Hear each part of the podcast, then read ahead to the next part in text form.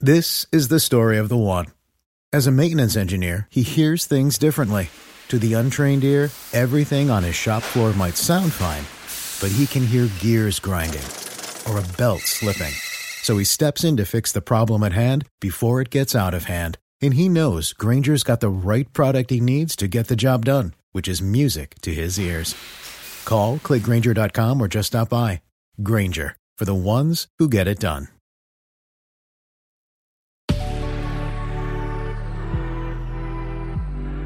Good risings. I'm Liz Earnshaw, and this is Hash It Out.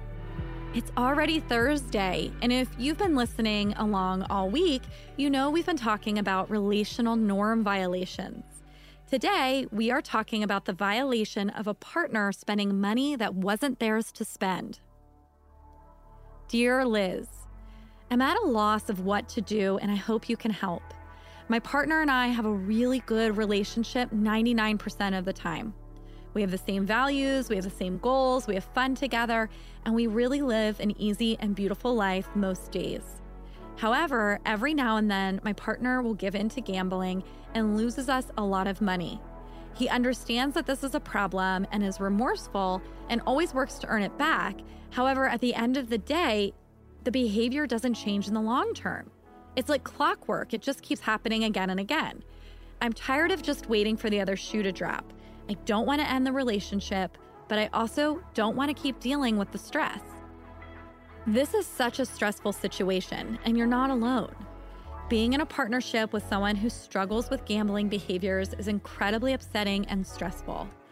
In fact, research by Mary Heineman shows spouses have reported harassment and legal threats by the gambler's creditors, distress in their children, additional responsibilities that arise from the gambler's absences, and neglect of family and physical manifestations like headaches, sleeping difficulties, depression, and anxiety. So that's a lot of stuff that ends up happening to the spouse in response to problematic gambling behaviors.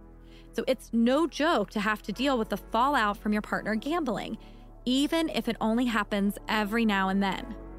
My guess is, that if your partner continues this behavior, even though they show remorse and recognize that it's problematic, that they likely have problematic gambling behaviors that need an extra level of intervention and care.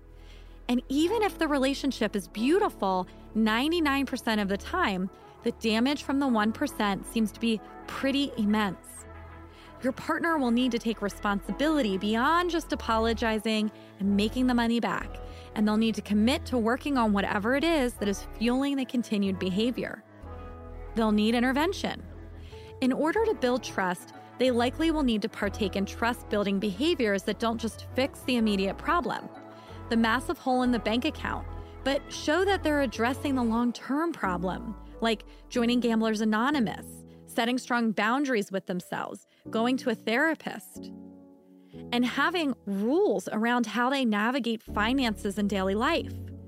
This might mean that for a while they don't have passwords to the bank accounts or access to the joint card and are given limitations to their access to finances. Like the episode yesterday, you'll also need to work through the three stage process of betrayal recovery atonement, which is the remorse part and the trust building behaviors. And so this might be where your partner joins GA or sees a therapist or shares with you information that they've been withholding. That second stage is attunement. So this is where your partner talks about what sets them up and how they're going to avoid this in the future. And then you can continue to create your beautiful future together, attached, as you are 99% of the time, with an added layer of protection from the 1% of betrayal that occurs every so often.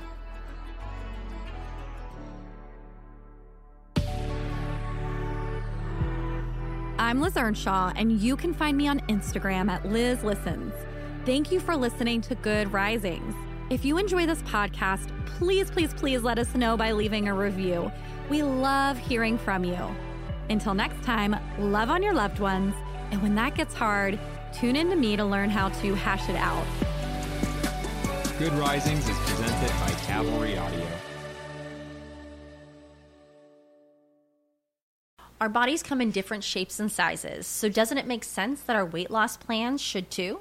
That's the beauty of Noom. They build a personal plan that factors in dietary restrictions, medical issues, and other personal needs so your plan works for you. Noom doesn't restrict or shame when you want to treat yourself. Their flexible program focuses on progress instead of perfection. You don't have to give up carbs or anything. And with their daily lessons, you can learn something new about your food choices every day. After just a few days of using the app, I learned how to recognize cues for overeating and how to choose the right foods to feel full. Stay focused on what's important to you with Noom's psychology and biology based approach. Sign up for your trial today at Noom.com. That's N O O M. Dot com and check out Noom's first ever cookbook, The Noom Kitchen, for a hundred healthy and delicious recipes to promote better living. Available to buy now wherever books are sold.